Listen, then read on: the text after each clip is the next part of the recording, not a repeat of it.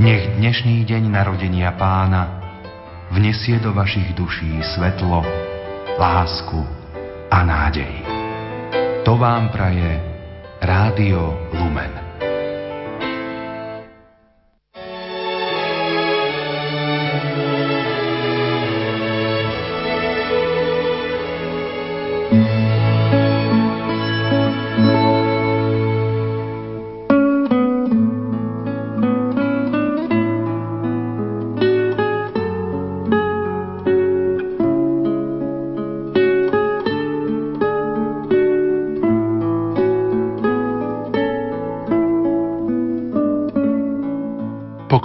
Pokojné sviatočné predpoludnie slávnosti narodenia pána, milí poslucháči, vám prajeme zo štúdia Rádia Lumena z Banskej Bystrice. V nasledujúcich 60 minútach vám chceme ponúknuť katechézu pod názvom Mária, Ježišová matka, vernosť Božiemu slovu.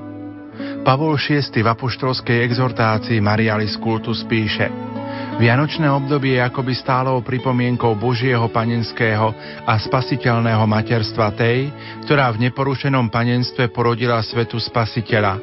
Veď keď sa církev na slávnosť narodenia pána klania spasiteľovi, uctieva si aj jeho slávnu matku. Keď na zjavenie pána slávi všeobecné povolanie na spásu, rozíma o panne, pravom sídle múdrosti a pravej matke kráľa, ktorá predkladá mudrcom vykupiteľa všetkých národov, aby sa mu klaňali. Na sviatok Svetej rodiny Ježiša, Mária a Jozefa, nedela v oktáve narodenia pána, s hlbokou úctou sa zamýšľa nad svetým životom Ježiša, Božieho syna a syna človeka jeho matky Márie a Jozefa, spravodlivého muža, v Nazareckom dome.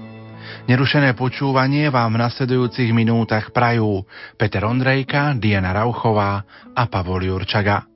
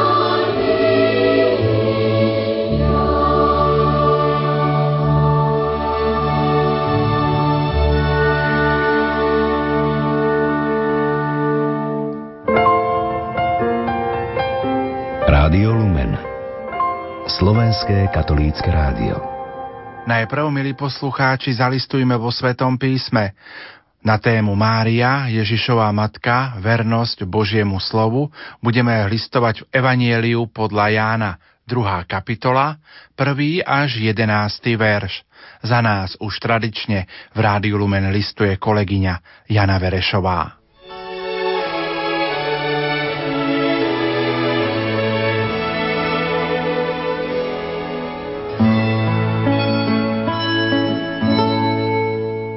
Na tretí deň bola v káne Galilejskej svadba. Bola tam aj Ježišova matka. Na svadbu pozvali aj Ježiša a jeho učeníkov. Keď sa minulo víno, povedala Ježišovi jeho matka. Nemajú vína. Ježiš jej odpovedal. Čo mňa a teba do toho žena? Ešte neprišla moja hodina. Jeho matka povedala obsluhujúcim. Urobte všetko, čo vám povie. Stálo tam šesť kamenných nádob na vodu, ktoré slúžili na očisťovanie, ako bolo zvykom u Židov, každá na dve až tri miery. Ježiš im povedal, naplňte nádoby vodou. A naplnili ich až po okraj. Potom im povedal, teraz načrite a zaneste starejšiemu. A oni zaniesli. Keď starejší ochutnal vodu premenenú na víno, on nevedel, skade je, ale obsluhujúci, čo načierali vodu, to vedeli, zavolal si ženícha a vravel mu. Každý človek podáva najprv dobré víno a horšie až potom, keď si hostia upili. Ty si zachoval dobré víno až doteraz. Toto urobil Ježiš v káne Galilejskej ako prvé zo znamení a zjavil svoju slávu. A jeho učeníci uverili v Neho. A teraz sa započúvajme do prednášky biblistu docenta Františka Trstenského, ktorú povedal v máji tohto roku v rámci Roku viery v kostole v Spiskej Novej Si. Nech sa vám príjemne počúva. Milí bratia a sestry, dnes sme si vypočuli úryvok z Evanielia, teda z tých starozákonných textov sme dnešným dňom prešli do novozákonných textov a začali sme úrivkom z Evanielia, teda z tých prvých spisov, ktoré otvárajú nový zákon, keď si otvoríme túto knihu Nového zákona. Témou dnešného stretnutia je Ježišova matka a jej postoj k Božiemu slovu a jej postoj k plneniu Božej vôle. V krátkosti sa pozrime, ako predstavujú Evanielia, sveté písmo Nového zákona, ale zvlášť Evanielia, panu Máriu.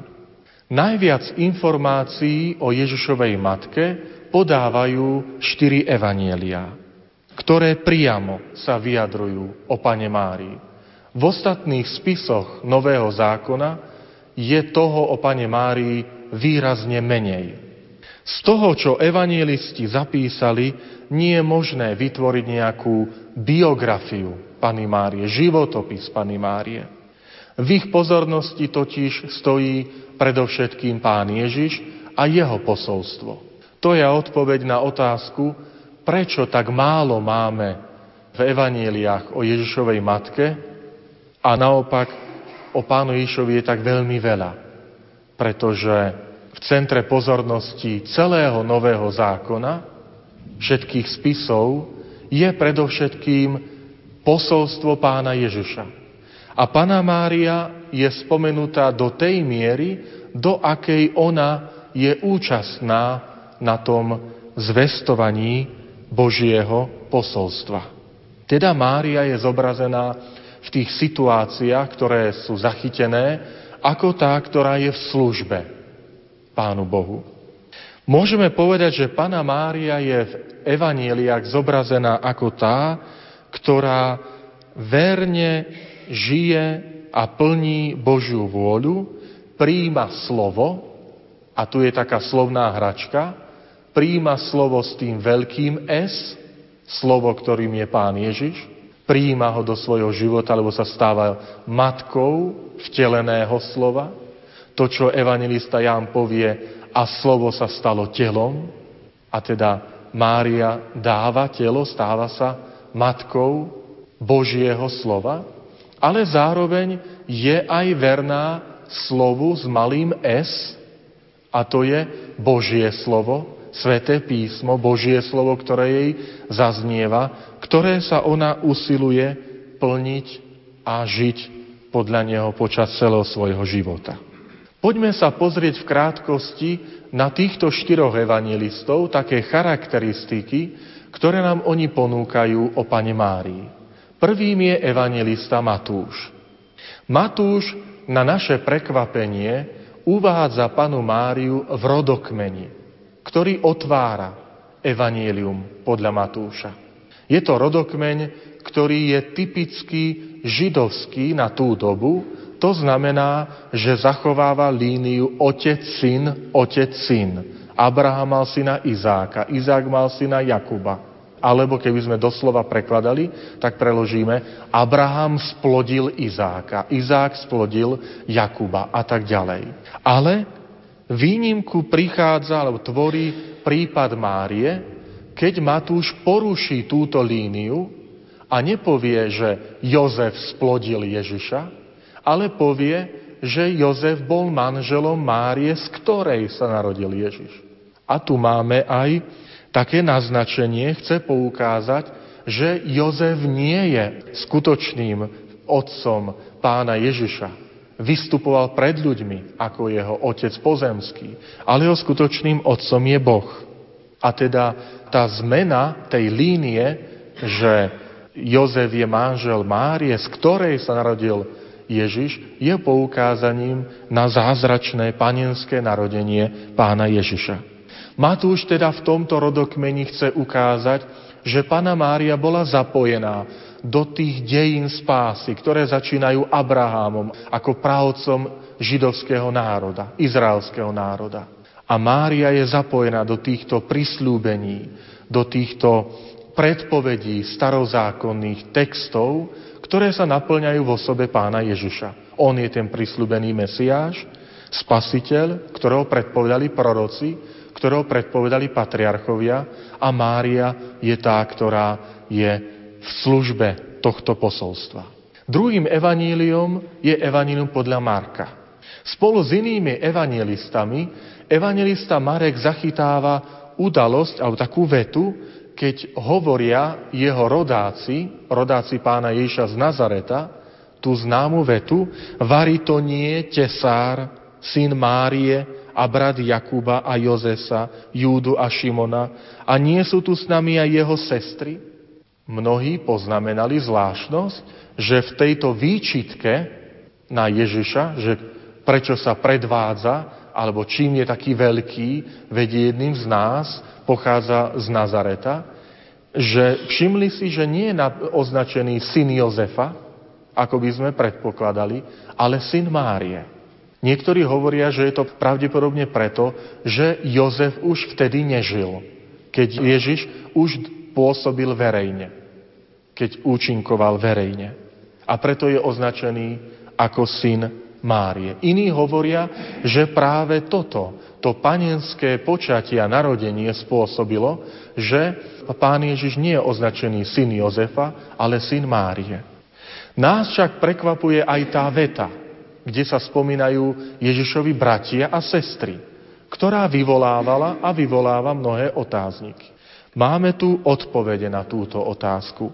Pravoslávna církev vysvetľuje tento text tak, že Jozef pred manželstvom s Máriou bol už raz ženatý a ovdovel. A že deti, alebo synovia a céry, ktorí sa spomínajú bratia a sestry pána Ježiša, sú v skutočnosti Jozefove deti z prvého manželstva. Opierajú sa o niektoré apokryfné texty, to znamená texty, ktoré nepatria do svätého písma, aj keď svojim obsahom a formou napodobňujú tie texty, ktoré sú v Svetom písme. Obsahujú témy, hovoria o Jozefovi, o Márii, o živote apoštolov, ale církev ich neprijala do Svetého písma, pretože často majú buď príliš veľa fantázie, alebo niektoré nesprávne učenie, ktoré nie je v zhode s učením apoštolov. tak pravoslavná církev hovorí, bratia a sestry Ježišovi, to sú vlastne Jozefove deti z prvého manželstva. Evangelické církvy, spoločenstva hovoria, že sú to skutočné, skutočné deti Jozefa a Márie, že Jozef a Mária okrem Ježiša mali ďalšie deti. Čím vlastne je narušené učenie o panenstve Pany Márie v evangelických církvách. A napokon máme katolícku církev. Katolícka církev pod výrazom bratia a sestry pána Ježiša rozumie širšie príbuzenstvo, ktorým takto sa označovali. Bratia a sestry aj bratranci, sesternice, dokonca stríkovia a tety boli považovaní za bratia a sestry. Opierajú sa o výklad svätého Hieronima, veľkého biblistu, ktorý žil v 5. storočí. Vďaka nemu máme preklad svätého písma, ktorý urobil z hebrejčiny a grečtiny do latinčiny vtedajšej. A dlhé, dlhé stáročia bol používaný ako úradný hlavný text prekladu, teda v latinčine svätého písma v cirkvi. Svetý Hieronym ukázal na text, ktorý sa nachádza v Jánovom evanieliu, keď sa hovorí, že pri kríži Ježišovom stáli Ježišova matka, ale potom spomína aj sestra jeho matky, Mária Kleopasová.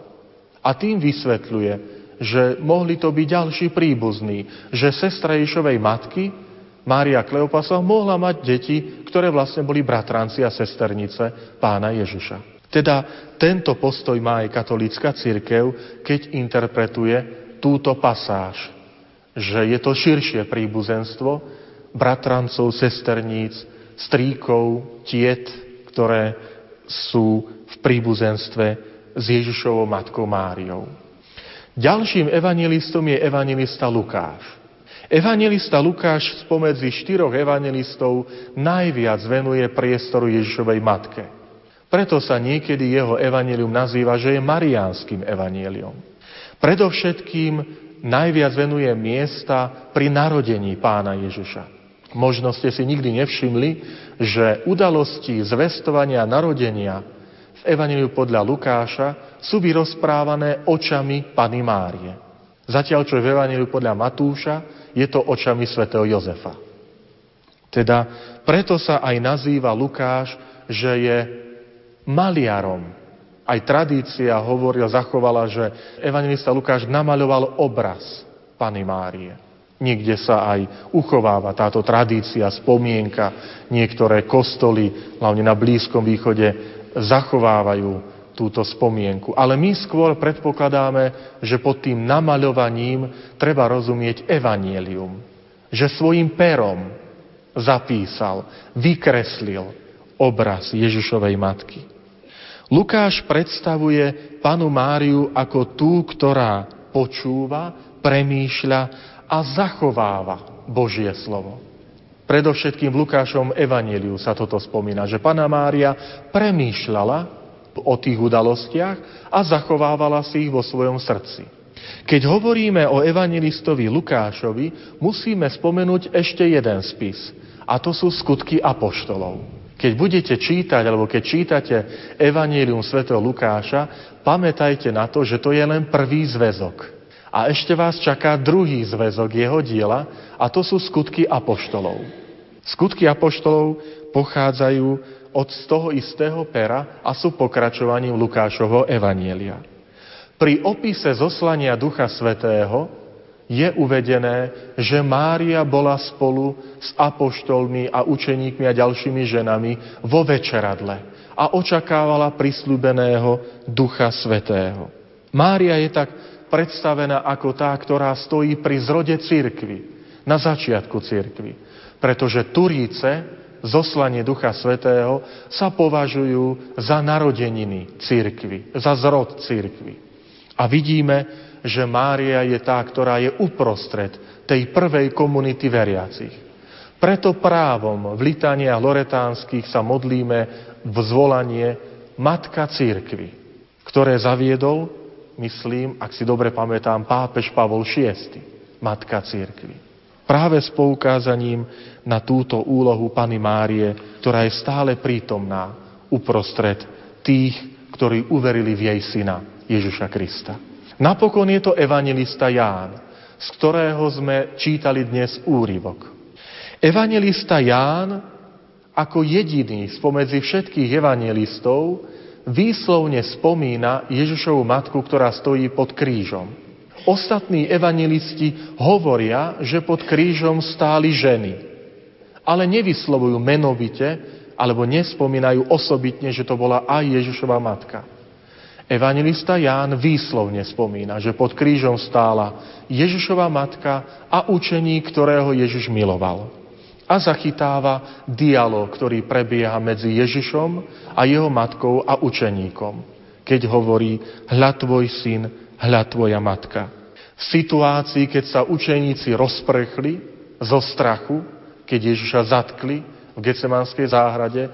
Mária je tá, ktorá zostáva verne pri Ježišovom kríži a ukazuje to pravé učeníctvo, že učeník je ten, ktorý zostáva aj pri Ježišovom kríži. Preto aj rozumieme, prečo neskôr generácie kresťanov si zobrali Ježišovu matku Máriu za vzor učeníctva.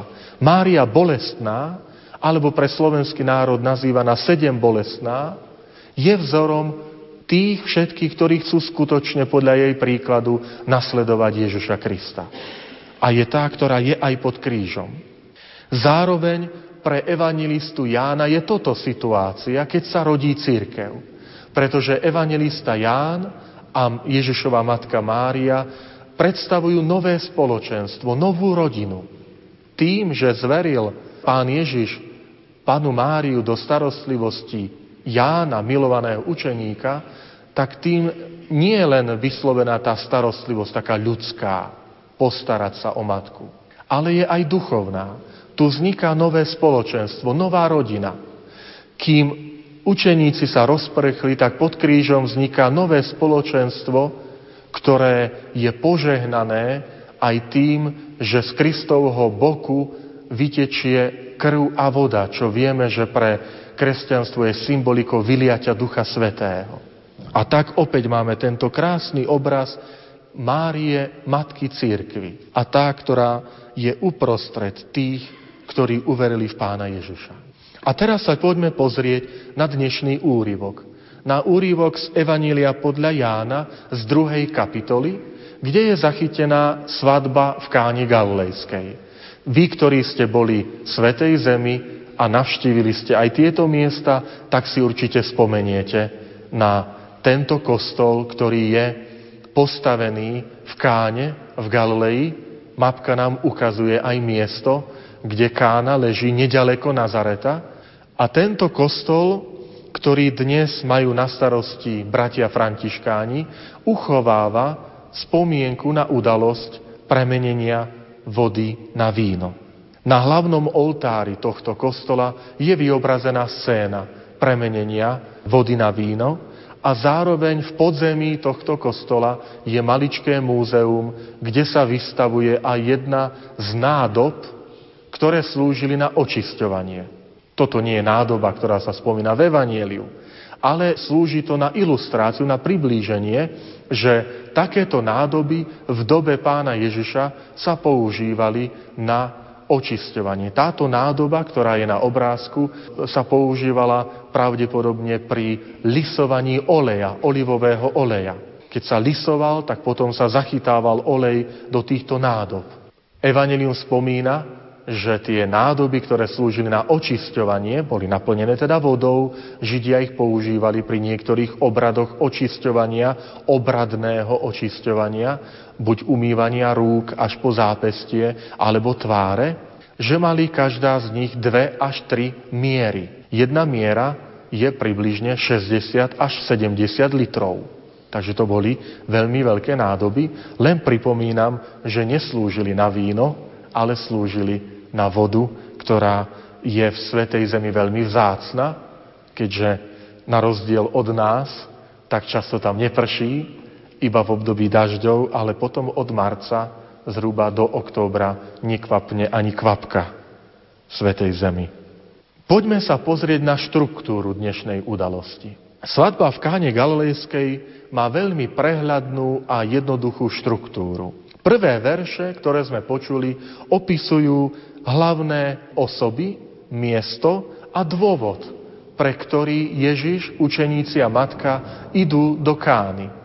Je svadba, sú medzi pozvanými a tak idú na túto udalosť. V ďalšej časti prebieha dialog. Najskôr je to dialog ohľadom nedostatku vína. Ježiš s Máriou a potom Mária so služobníkmi. Potom nasleduje premena vody na víno. Ježiš dáva príkaz služobníkom a títo služobníci potom nesú víno starejšiemu. Potom evangelista opisuje, vyrozpráva, vysvetľuje Ježišovo zjavenie slávy a vieru učeníkov. Evangelista opisuje, aké účinky vyvolalo toto premenenie vody na víno. Aké účinky mal zázrak na Ježišových učeníkov, že uverili v Neho. A napokon celý príbeh končí informáciou, že Ježiš, Mária a jeho bratia jeho učeníci sa presúvajú do Kafarnauma. Vieme, že Kafarnaum má aj označenie Ježišovo mesto. Je to mesto, kde Ježiš sa najčastejšie zdržoval, leží na brehu Galilejského jazera. Keď sa bližšie pozrieme na túto udalosť, tak môžeme si ho rozdeliť na dve scény.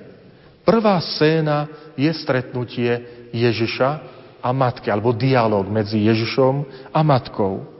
Všimli ste si, že celý príbeh dáva, alebo celé tie udalosti dej dáva do pohybu práve Ježišova matka. Je to ona, ktorá si všimne, že nemajú vína a upozorní na to Ježiša.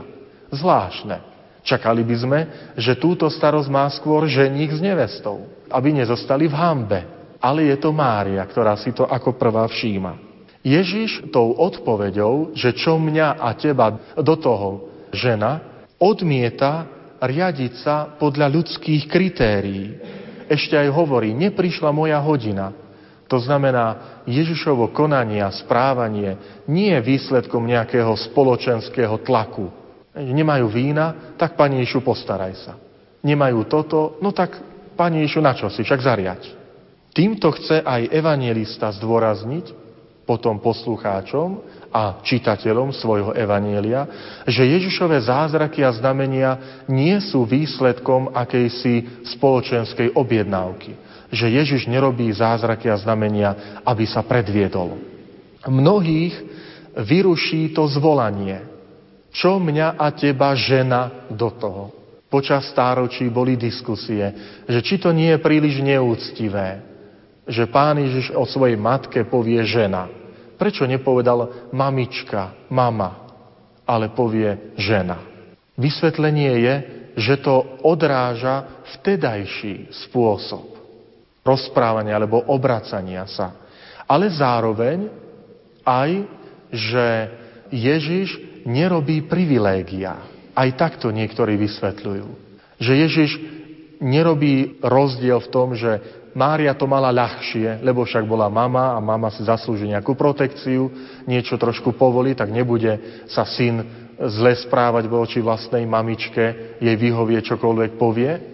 A toto chcú niektorí povedať, nie, aj, aj Mária potrebovala rásť vo viere. Aj Mária potrebovala stať sa služobníčkou Božieho slova a uveriť. Tak ako to ukazuje evangelista Lukáš pri zvestovaní, keď povie, že Mária uverila. Aj Alžbeta vyzdvihne Márínu vieru. Pri návšteve povie, blahoslavená je tá, ktorá uverila. A to je Mária. Tak aj toto, to zvolanie môže tak trošku udržať odstup, naznačiť, aby evangelista povedal, že ani Mária nebola nejako privilegovaná, že nie sú nejaké protekcie, čo sa týka cesty viery, ale každý musí prejsť voči Ježišovi tou cestou viery. Zvláštne je však toto na tom príbehu. Napriek tomu, že nič nenasvedčuje tomu, že by Ježiš sa chystal niečo urobiť, Mária dáva pokyn príkaz služobníkom. Nič z toho nenapovedá, že Ježiš nepovie, počkaj ešte 20 minút a potom premením, da čo urobím. Toto Ježiš nepovie. A tak na prvé počutie by sa zdalo, že nič sa nestane. Ale vidíme, že Mária tým, že dáva pokyn služobníctvu, urobte všetko, čo vám povie môj syn, vyjadruje, dôveru v Ježiša. Ona už uverila a vie, že Ježiš niečo spraví. Dôveruje v jeho prítomnosť. Márín príkaz urobiť všetko, čo Ježiš povie, sluhovia vyplnia a počúvajú Ježišove slova. Teda vidíme, že je to Mária, ktorá nabáda služobníkov. Urobte všetko, čo vám povie a služobníci poslúchajú Máriu a urobia všetko, čo Ježiš im prikáže. Ježišova matka je tak prvou, ktorá predstavuje vlastnosti, ktoré má mať každý pravý učeník. A síce, že našou správnou odpoveďou na Ježišovu prítomnosť je viera, bezvýhradná dôvera v jeho slovo. Spomente si na udalosť búrky na mori. Dnešné počasie to pripomína. Tak mi to tak prichádza na um. Keď je búrka na mori, učeníci sú zhrození nevedia, čo robiť, dostanú sa do paniky. A tak budia Ježiša a hovoria mu, tak ty nič nepozeráš, my hynieme a ty si tu driemeš. A Ježiš im hovorí, prečo pochybujete vy maloverní? To znamená, moja prítomnosť medzi vami má byť pre vás dostatočnou zárukou, že som uprostred vás, že mi môžete dôverovať, že nedovolím, aby sa vám niečo zlé stalo. A čo si podobné môžeme vidieť aj v tomto príklade. Ježišova prítomnosť je dostatočnou zárukou na to, aby Mária dala pokyn služobníkom. Urobte všetko, čo vám prikáže. Nech to bude čokoľvek. Druhá scéna je Ježišovo znamenie. Znamenie je výsledkom sily Ježišovho slova. Ježiš povie len našrite a zaneste. Je to výsledok Ježišovho slova, ktorému Mária už uverila. A my môžeme teraz sa tu aj hrať s tými slovíčkami, ktoré sme spomínali. Mária uverila slovu s veľkým S. A to je Ježišovej osobe. Ale uverila slovu aj s malým S. Keď Ježiš povedal, ešte neprišla moja hodina. Teraz konkrétne v tejto udalosti. Zároveň Ježišovo slovo pripomína udalosť stvorenia. Keď Boh povedal a stalo sa. Nepoužil žiadne gesto, nepoužil žiaden nejakú symboliku. Boh povie a v jeho slove je sila. Jeho slovo má moc. Tvoje slovo, Pane, má moc. Spomente si na zázračný rybolov. Keď učeníci povedia, celú noc sme sa namáhali. Peter to povie. V Lukášovi v 5. kapitole. Celú noc sme sa namáhali, učiteľ, ale na Tvoje slovo spustím siete. Ako to povedal, chytili také množstvo rýb, že sa im siete tráli. Sila Ježišovho slova. Toto je aj odkaz dnes, milí priatelia. Veriť sile Ježišovho slova. My to slovo máme zachytené v Božom slove, v Svetom písme. To sú predsa Ježišové slova.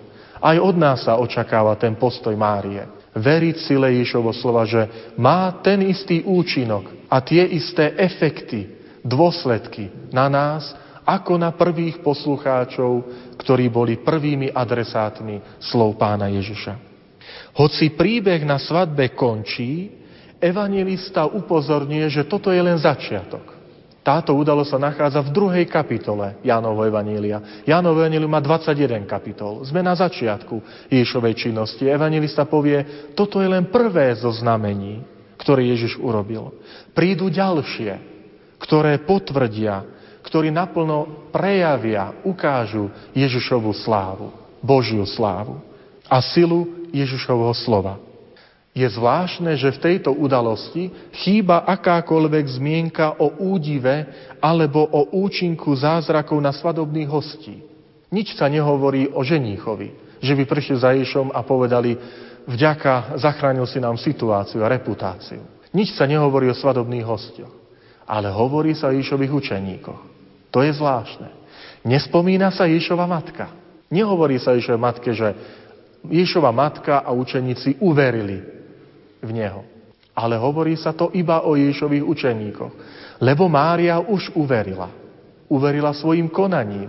Uverila tým, že dala pokyn služobníctvu. Tým ukazuje evangelista, že Ježišova matka je už Ježišovou učeníčkou. A zároveň ukazuje, že v tomto príbehu vôbec nejde o premenu vody na víno ako hlavný zázrak ale ide o premenu srdca vnútra, premenu človeku, ktorú spôsobuje, že Ježišovi učeníci v Neho uveria. A preto sa stretávame s takou zvláštnosťou, že evangelista Ján nepoužíva na Ježišové zázraky označenie slovo zázrak, ale všetky Ježišové zázraky označuje slovom znamenie. Pretože slovo zázrak skôr nám ukazuje ten vonkajšok, ten údiv, úžas. Viete, stalo sa čosi zázračné. Všetci žasnú, všetci sú ohromení. Ale evangelista hovorí, nepýtaj sa na to, či je to možné, alebo nie je to možné, či sa zázrak mohol a nemohol stať. Ale pýtaj sa, čo to znamená. Čo to znamená pre tvoj život. A tu je odpoveď Ježišových učeníkov. Čo to znamenalo pre ich život? Oni prišli na tú odpoveď a ich odpovedou bolo, uverili Ježišovi. Táto udalosť je dôležitá aj preto, že nám ponúka dôležité slova a symboly, ktoré sa stanú typické pre Jánovo evanielium. A tým vás pozývame k čítaniu Jánovo evanielia. Je nádherné. A v tomto príbehu nachádzame symboly a výrazy, ktoré sú typické pre celé Jánovo evanielium. Prvé sme si spomenuli, je to slovo znamenie, ktorým evangelista označuje všetky Ježišové zázraky vo svojom evanieliu. Evangelista Ján spomína len sedem Ježišových zázrakov. Väčšinou sú to také, ktoré iní nespomínajú, neuvádzajú. Medzi ne patrí aj svadba v Káne Galejskej. Nikto iný ju neuvádza, iba evangelista Ján. Ale pripomína, že je to znamenie. Aby čitateľ, poslucháč sa pýtal, a čo to znamenie znamená dnes pre mňa. Ďalšia typická črta tohto úrivku je slovo hodina. Ježiš povie, ešte neprišla moja hodina. Ale potom vo večeradle povie, Oče, nadišla hodina, oslav svojho syna. Pre pána Ježiša slovo hodina je synonymom Ježišovej smrti na kríži. To je hodina, pre ktorú prišiel na tento svet. A tak evangelista cez pána Ježiša, alebo pán Ježiš sám chce povedať tým, že ešte neprišla moja hodina, Nepovažujte toto znamenie za koniec, za ukončenie všetkého toho, pre čo som prišiel na tento svet. Neprišiel som na tento svet pre znamenia. Moja hodina nie je v tom, aby som tu robil znamenia. Moja hodina je nasmerovaná na moje oslávenie na kríži. To bude to najväčšie znamenie. Najväčším znamením je Kristova smrť a zmrtvý stanie. Ďalšou zvláštnosťou je voda, ktorá sa spomína a voda je obľúbeným symbolom evangelistu Jána. Spomeniem ďalšie udalosti, kde sa voda spomína. Je to napríklad rozhovor so Samaritánkou v 4. kapitole. Daj sa mi napiť vody pri studni Jakubovej. Je to uzdravenie pri rybníku Betsata, chromého, ktorý je v Jeruzaleme pri tomto rybníku a Ježiš ho uzdraví. Je to Ježišová reč na sviatky v Jeruzaleme, kde Ježiš hovorí, ak je niekto smedný, nech príde ku mne a nech pije. A potom v 9. kapitole je to uzdravenie slepého od narodenia, ktorému Ježiš povie, choď a umy sa v rybníku Siloe, ktorý sa nachádza dolu na úpetí Jeruzalema. A potom pri smrti Ježišovej evangelista poznamenáva, že z prebudnutého boku vyšla krv a voda. Je to symbolika. Voda je dôležitá, dôležitým symbolom pre kresťanov, pre prvé komunity, aj pre nás. Voda ako symbol krstu, ale voda aj ako symbol obmytia, umytia, očistenia vnútorného. Nie len toho vonkajšieho, ale predovšetkým nášho vnútra. A napokon je to výraz sláva. Evangelista povie, že zjavil svoju slávu. Zjavil Božiu slávu. Opäť je to tá téma Ježišovej smrti na kríži, kde sa spomína, Oče, oslav svojho syna. A pre evangelistu Jána je hodinou oslávenia Ježišova smrť na kríži. Preto, keď evangelisti zobrazujú Ježišovu smrť na kríži, Marek, Matúš, Lukáš, títo traja, zobrazujú pána Ježiša na kríži ako muža bolesti, ktorý zomiera s výkrikom, v opustenosti, v bolesti. Evangelista Ján zobrazuje inak. Evangelista Ján zobrazuje Ježiša ako kráľa, ktorý zomiera na kríži. Spomeňme rozhovor medzi Ježišom a Pilátom, ktorý zachytil práve evangelista Ján. Keď Pilát sa pýta, tak predsa si kráľ? A Ježiš povie, áno, som kráľ. A preto som prišiel na svet, aby som vydal svedectvo pravde. Ježiš je ten, ktorý zomiera ako kráľ. V umení to niekedy býva tak vyobrazované, že Kristus Jánovho Evanielia má na kríži nie trňovú, ale kráľovskú korunu. Ak prídete niekedy do kostola a uvidíte to, tak si všimnite alebo spomente si, že toto je Jánovo Evanielium, kde Kristus zomiera z odovzdanosti do Božej vôle je dokonané. Prišiel som, aby som naplnil Božiu vôľu. Zomiera ako kráľ. Ďalšou zvláštnosťou tejto udalosti, ktorá je typická opäť pre Jánovo evanílium, je nepochopenie daru. Nepochopenie a nepoznanie sú typické prvky Jánovho evanília. Starší alebo starejší, ktorý ochutnáva víno, nevie, odkiaľ sa vzal tento dar. Milne si myslí, že to je ženích a aj ho pochváli, ženícha. Všimnite si, chváli toho, čo s tým nič nemá a skutočný darca je opomenutý. Podobne to bude aj v budúcnosti. Samaritánka nepozná Ježiša Krista. Najskôr si myslí, že to je ten, ktorý jej pomôže vytiahnuť vodu zo studne. Že jej dá takú vodu, po ktorej už nebude viacej smedná, telesne. Postupne musí prísť na to, že Ježiš nedáva telesný nápoj, ale dáva duchovný nápoj. To je jeho slovo jeho učenie. Podobne je na, na tom Nikodém. Nikodém nerozumie Ježišovi, keď hovorí, že znova sa musíš narodiť. Nikodém si myslí, ako sa môžem znova narodiť, však nemôžem vojsť do tela svojej matky. Ale Ježiš hovorí o duchovnom znovuzrodení. Podobne to bude pri Tomášovi. Podobne to bude pri Márii Magdaléne, ktorá si myslí, že Ježiš je záhradníkom. Podobne to bude pri uzdravenom slepcovi pri rybníku Siloe, ktorý nepozná Ježiša. Až keď mu povie, že to som ja, tak padne a klania sa mu. Pôvod daru, aj darca samotný ostáva skrytý. A spoznávajú ho len tí, ktorí sa k nemu približujú s vierou. A preto evangelista vykresľuje Ježišovu matku, ktorá spoznáva darcu aj dar. Ako to vieme? Lebo povie ten zvláštny príkaz, urobte všetko, čo vám povie. Toto prezrádza že Mária už spoznala darcu aj dar, ktorý dáva. A rovnako sú to aj jeho učeníci. V káne Galilejskej sa teda zrodia práve tí, ktorí spoznajú Ježišovo slovo a silu Ježišovej prítomnosti. Poďme teraz k zamysleniu pre náš život, keď sme sa pozreli na túto udalosť. Prvé zamyslenie, ktoré nám táto udalosť v káne pripomína a vyvoláva v našom svedomí je, či máme aj my tú pripravenosť Pany Márie urobiť všetko, čo mi povie jej syn. To je krásna veta, ktorú si môžeme aj tak uchovať, ktorú nám dáva Pana Mária. Urobte všetko, čo vám povie. To je odkaz, ktorý si dávali kresťania z generácie na generáciu. Keď pozerali na Máriu, tak videli v nej práve to, že ona ukazuje na Ježiša, nie na seba, na Ježiša. Urobte to, čo vám povie môj syn. A to je pre nás výzva, aby sme počúvali a nasledovali to, čo nám hovorí Márín syn Ježiš Kristus. Som verným Ježišovým učeníkom, dôverujem Božiemu slovu aj v tých situáciách, ktorých sa nič nezdá, nič nenasvedčuje tomu, že by Boh mohol niečo zmeniť.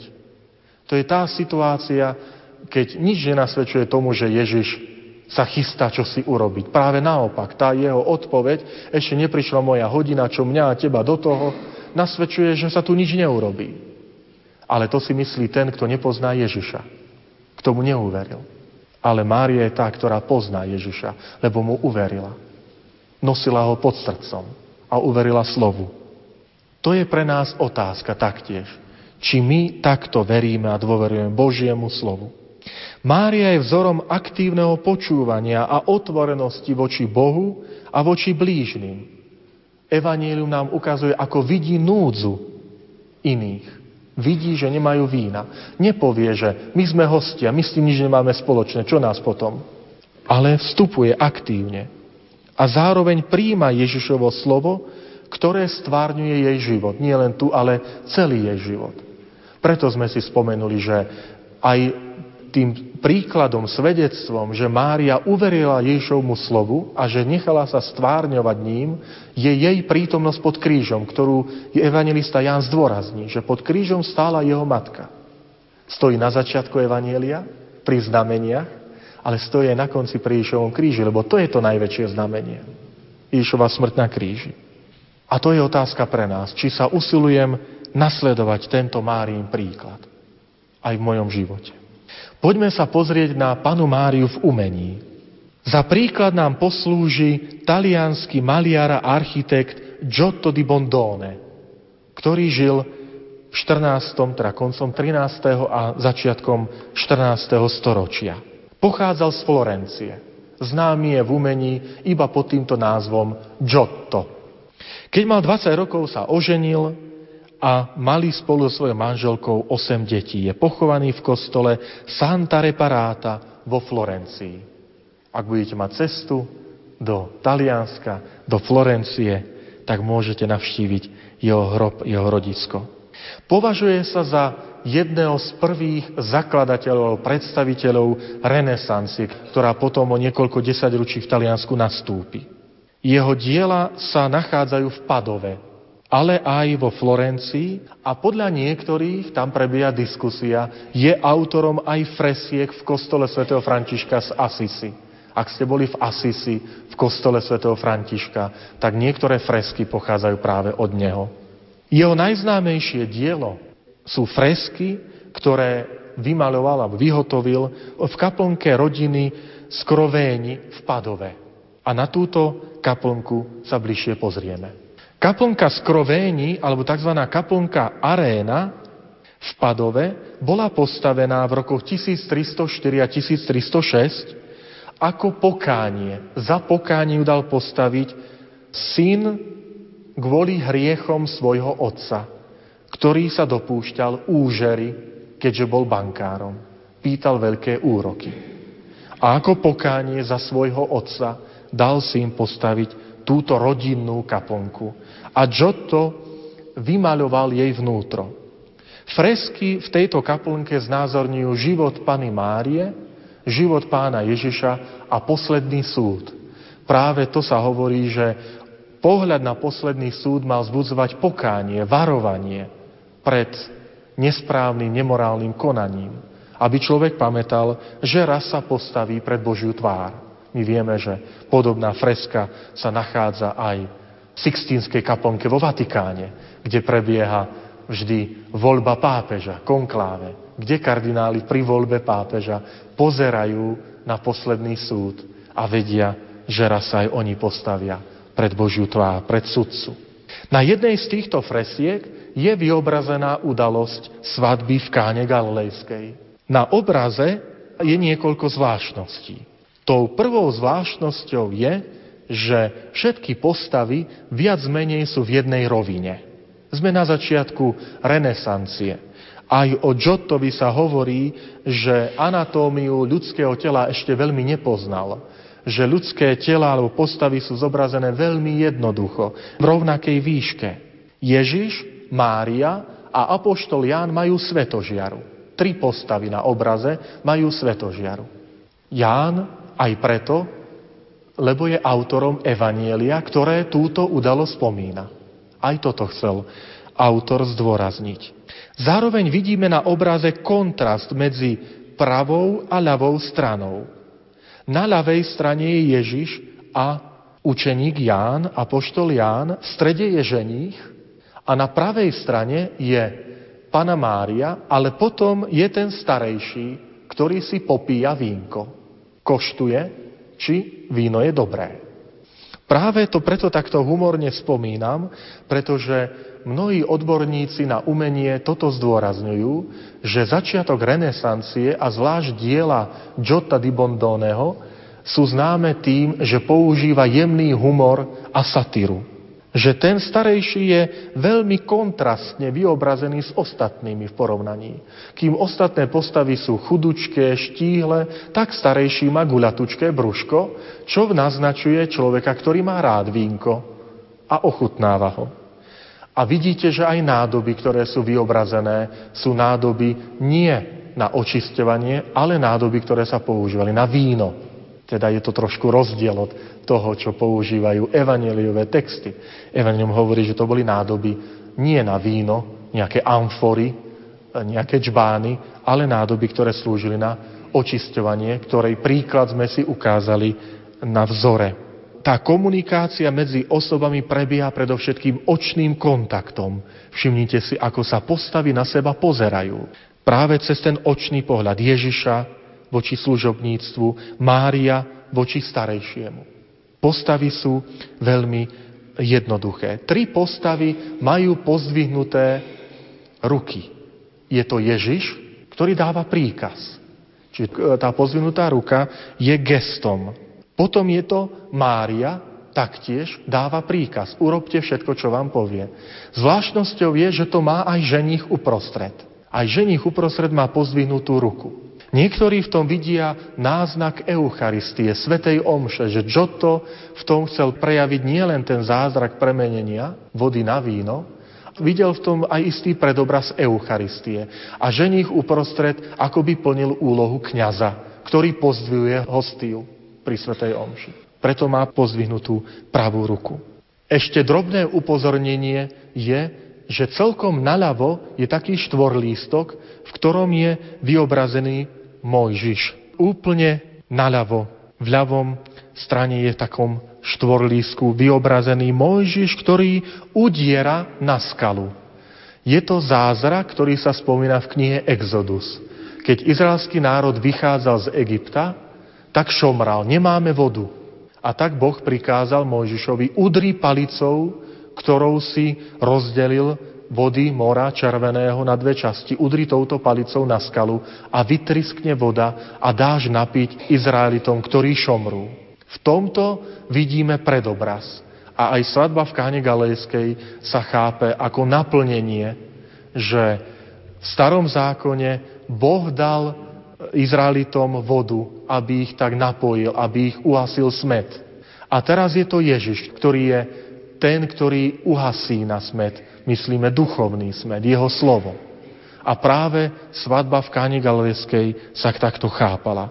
Preto Giotto namaloval ku tomuto obrazu svadby v Káne Galilejskej aj maličký výjav zo starého zákona, aby ukázal prepojenosť starého a nového zákona. A aby sme hľadali v tom celom posolstve duchovný odkaz.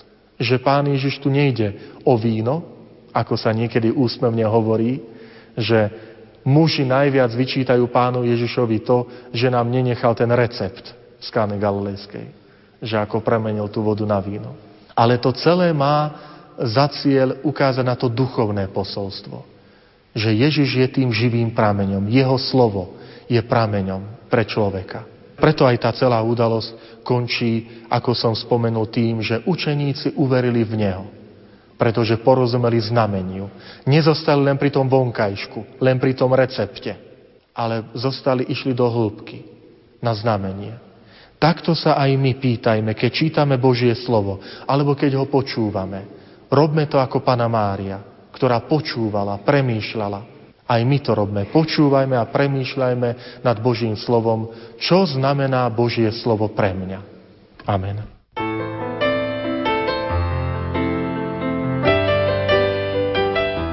Nech dnešný deň narodenia pána vnesie do vašich duší svetlo, lásku a nádej. To vám praje Rádio Lumen.